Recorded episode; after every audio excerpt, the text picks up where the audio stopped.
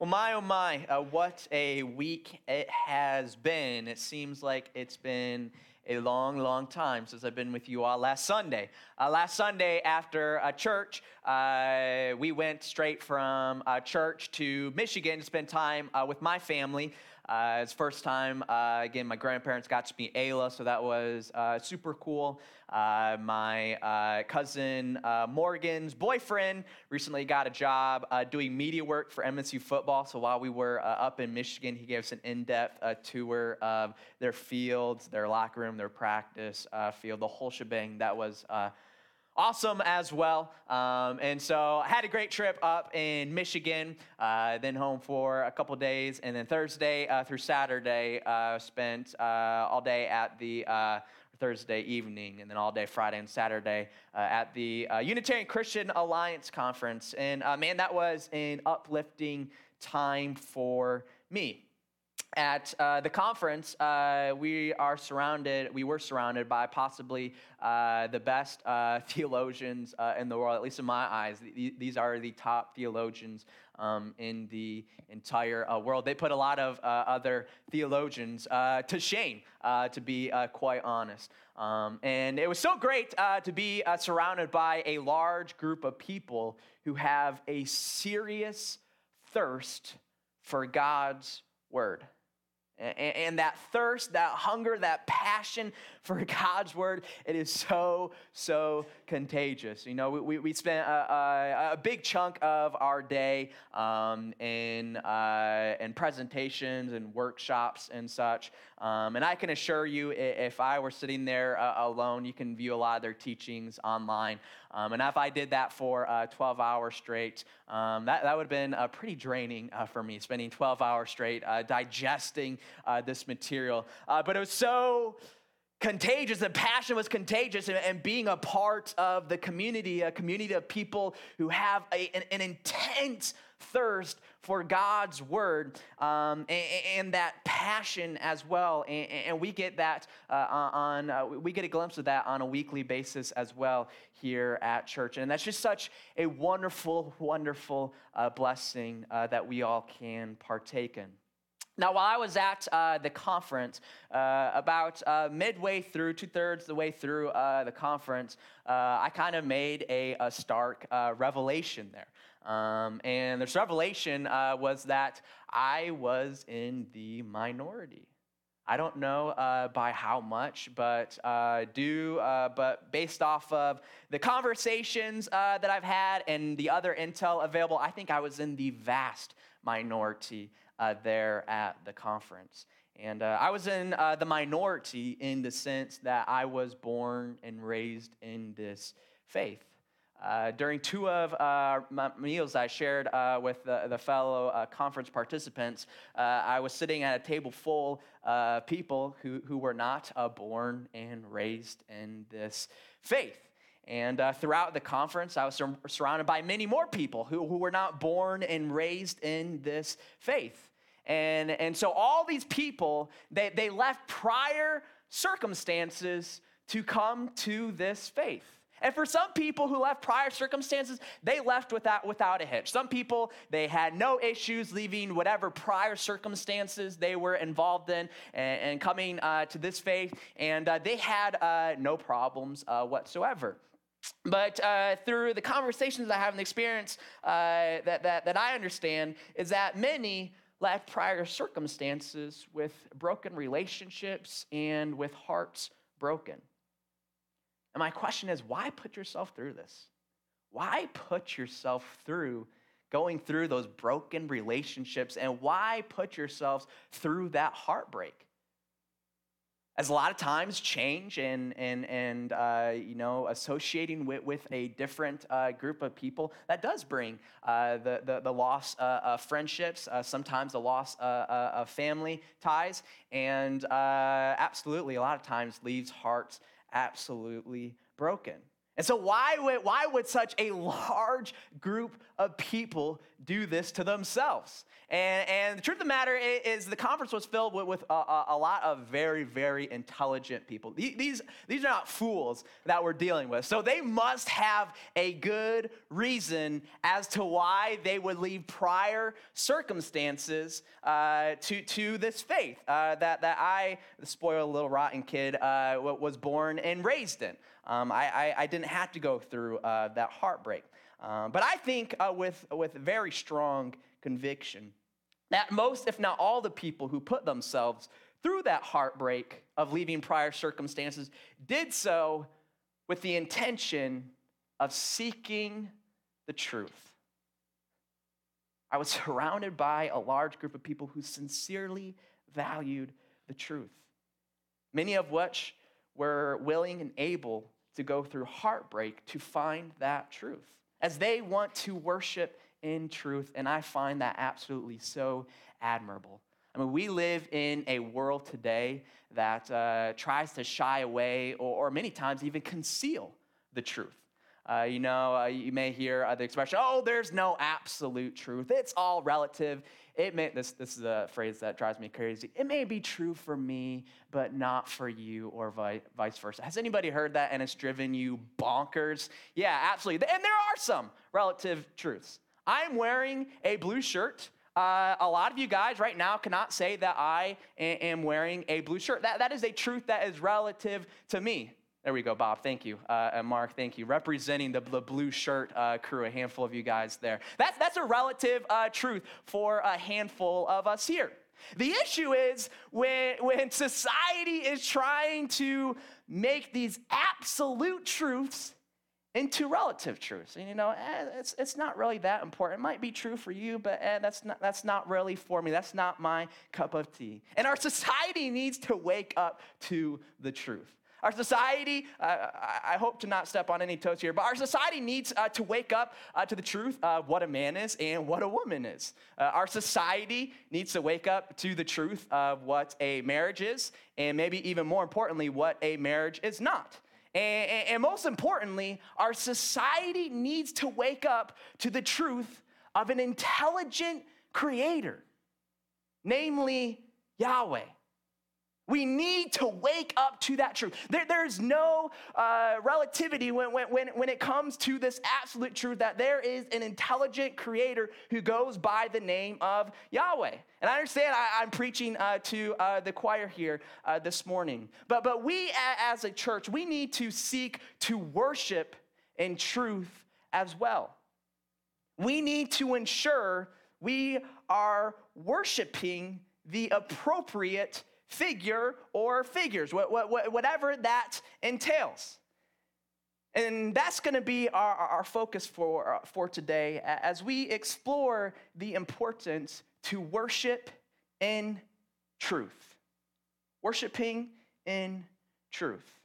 And what better uh, way to uh, explore this topic of worshiping in truth uh, than to take a look at the dialogue uh, between Jesus and the Samaritan woman in John chapter 4. And so, if you have your Bibles uh, this morning, we're going to take a look at the, the ultimate uh, source of truth, the, the Holy Scriptures. And we're going to open this uh, authoritative source of truth into the book of John, John chapter 4. And if you don't have uh, your Bibles with you, the words, verses will be projected behind me as well. Now, I love uh, this story in John chapter 4. It's personally uh, one of my favorites. Uh, we don't have time uh, to read uh, through uh, the whole story, unfortunately. Uh, but essentially, uh, Jesus and his disciples, his followers, they were in the land of Judea, but they were headed out north towards Galilee. So, so Judea down here in the south, you know, kind of near the city of Jerusalem, and they were headed up to the north in the region known as Galilee. The issue is in between Judea and Galilee is this region known as Samaria. And so, if you want to, to travel from Judea to, to Galilee, uh, you're pretty much essentially going to have to go through uh, the, the land of Samaria, unless you go really uh, long ways outside of the Jordan River. Uh, that, that just uh, wouldn't make any sense, though. In the land uh, of Samaria lived a people known as the, any guesses? The Samaritan. Oh, you, you guys are on it this morning. Yeah, the Samaritan. And who are the Samaritans exactly? And to answer that question, uh, we need to do uh, just a very brief uh, history lesson uh, to help us answer this question of who exactly the Samaritans are. So, around a, thousand uh, BC, under uh, the rule of Saul, David, and Solomon, uh, the nation of Israel was one unified nation.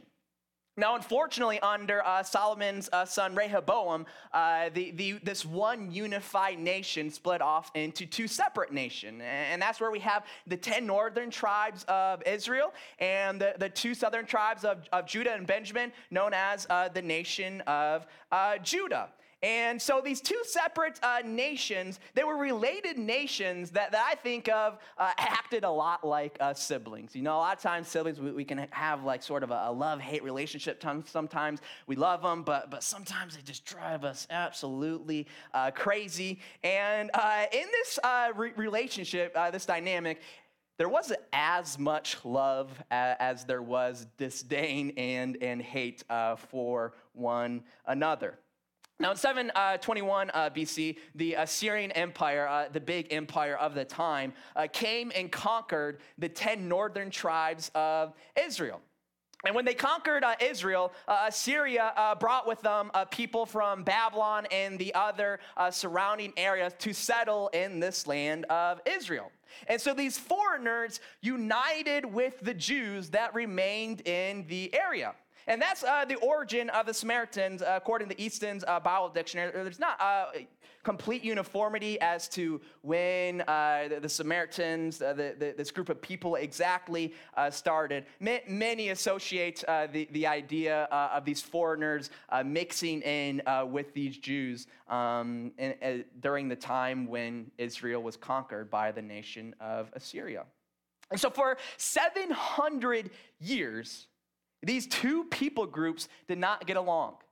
The Samaritans and the Jews, they, they had a lot of animosity towards one another. The Jews wanted absolutely nothing to do with the Samaritans. You know, uh, later on, uh, 586 BC, uh, the, the people of Judah, the, the, Jews, they were eventually conquered by the nation of Babylon. After 70 years in exile, they were able to return to the land. Well, they returned to uh, the land and seeing that their cities have been destroyed and their temple, their place of worship, has been destroyed. And so they need to rebuild the temple. And these people disliked the Samaritans so much that they didn't even want their help rebuilding the temple. It's like, get away, this is our responsibility, this is our duty as uh, Jews.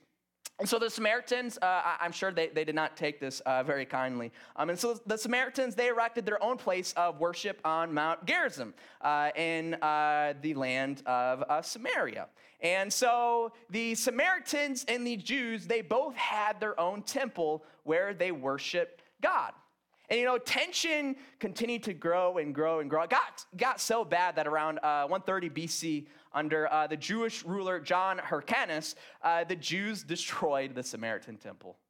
I mean, here we, we have two related groups of people, and, and the Jews come and, and they go and, and, they do exactly what the Babylonian Empire uh, did to their temple. They go and they destroy the temple at Mount Gerizim. And then uh, the, the, Samaritans, they got their revenge uh, eventually. In 86, uh, the Samaritans, they spread human bones uh, within uh, the temple porches uh, in the temple in Jerusalem during Passover. And so we, we just get a glimpse of the animosity, the, the, the disdain that the Jews and the Samaritans had towards one another. And this was very much present in the day and age of Jesus.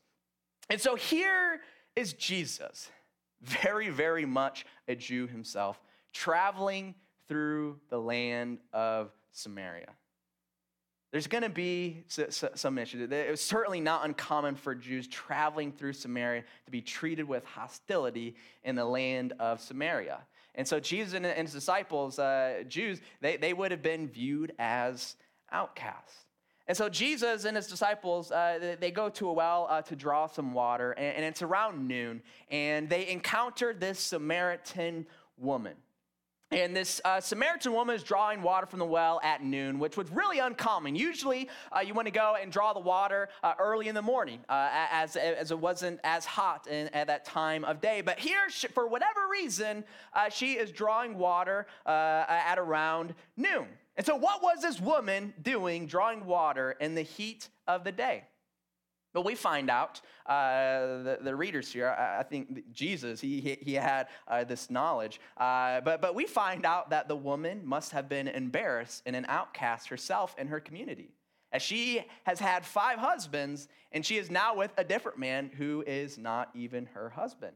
And in that day and age, they did not handle such topics lightly. You know, our, our uh, society, uh, we, we have, uh, in general, a fairly uh, light tone uh, towards uh, this concept. But in that day and age, an unmarried lady who was not a virgin and divorced had it extremely, extremely rough. And so here's two outcasts in the land of Samaria Jesus and the Samaritan woman, and they meet at this well. And, unfortunately, we don't have time to go through this whole dialogue. But if we jump down uh, to verse 19 here, after Jesus identifies this woman without even telling her that, hey, you had, had you've had uh, five husbands, and the man you're with now isn't even your husband. The, the woman said to him in verse 19, Sir, I perceive that you are a prophet. Our fathers worshiped in on this mountain, but you say that in Jerusalem is the place where people ought to worship. And so this lady, uh, she, she apparently uh, got some insight here. She, she, she's not a complete fool. And, and, she recognized that, hey, this guy has had some, he has some unordinary knowledge. How did he know that, that I was married to five guys previously and the guy I'm with now isn't even my husband? And so she recognized that, hey, you, mu- you must be a prophet. You must be someone who speaks the words of God. And she says, we have a bit of an issue. Our fathers worshiped on this mountain in Gerizim in the land of Samaria. But you say, your people, that in Jerusalem is the place where people ought to worship. There's an issue there. Jesus a Jew. His people say that they, they, they got to worship at the temple in Jerusalem, but her people, the Samaritans, they're worshiping up at Mount Gerizim.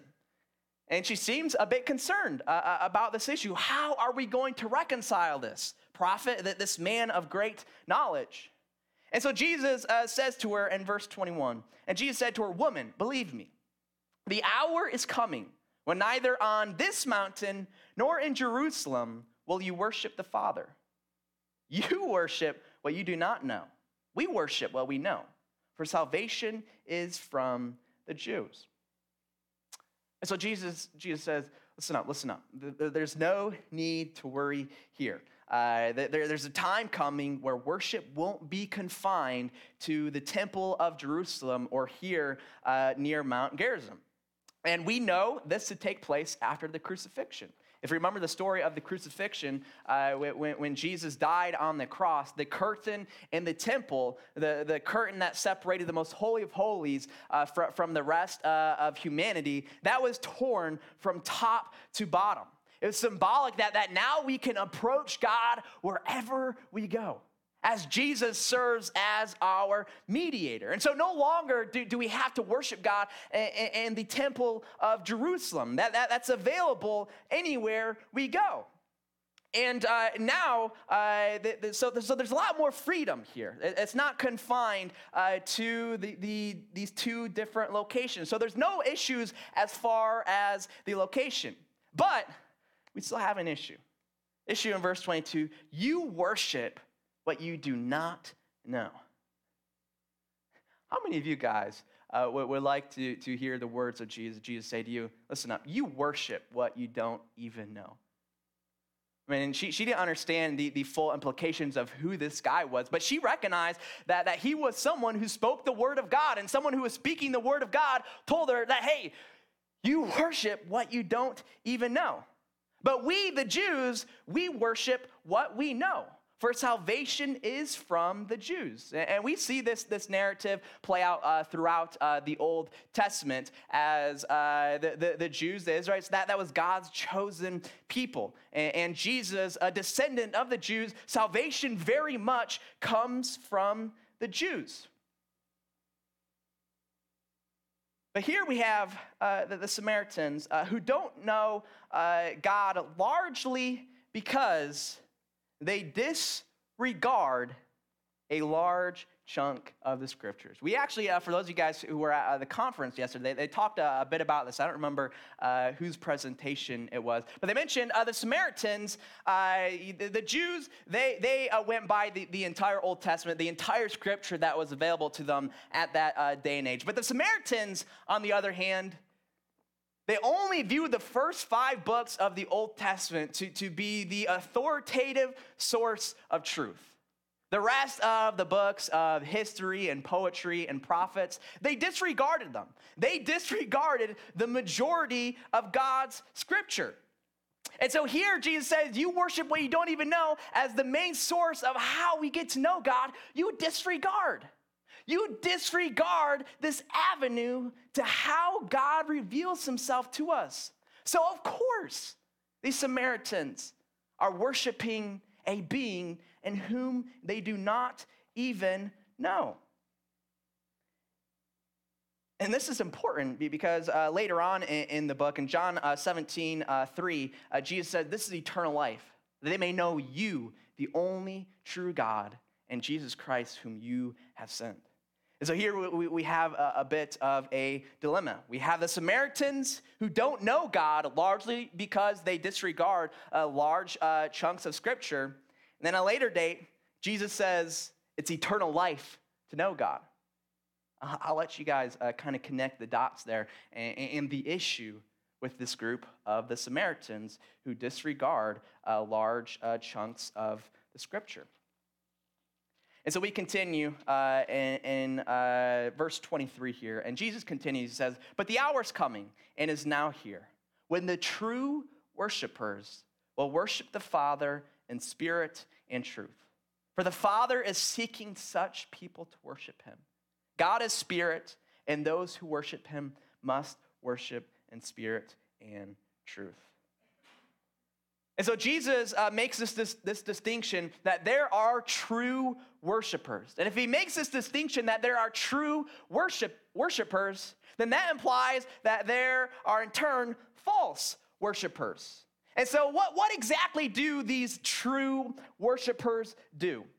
According uh, to the words of Jesus, they worship God both in spirit and truth.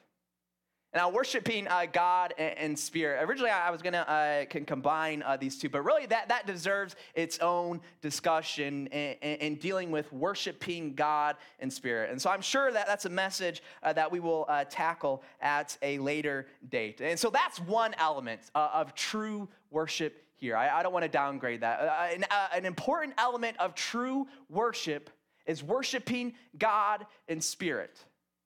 The other key element of being a true worshiper is worshiping the truth, is to worship in truth. Worship God, worship Yahweh for who he is.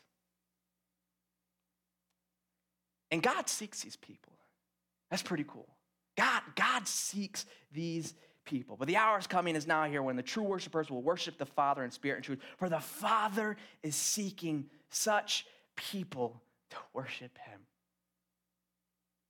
God is scanning the earth. God, God who is omnipresent, present everywhere. God, God, God is searching out people who are true worshipers, who are worshiping Him in spirit and in truth. God wants these people. God wants His creation to recognize His goodness and His glory. And we finish out uh, here in uh, 25 and uh, 26. Uh, the woman said to him, I know that the Messiah is coming, he who is called Christ. When he comes, he will tell us all things. Um, and so here, uh, the, these two last uh, verses that we'll read here, Jesus says, Oh, that, that, that's no issue. That's no issue. We, we, we don't have an issue here of worshiping in spirit and truth, for I know the Messiah is coming. And when the Messiah comes, he is going to, to share with us uh, this truth. When he, when he comes, he, he will tell us all things. He, he's going to share the truth with us.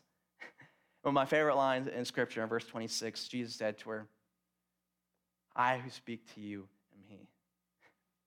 Boom. mic drop. That is, that is much of a mic drop moment that you, that you can have. She's, she's excited. There's a Messiah coming that's going to share the truth with everybody. He's like, I am he. I'm that guy. I am that Messiah. I'm here to share this truth with you.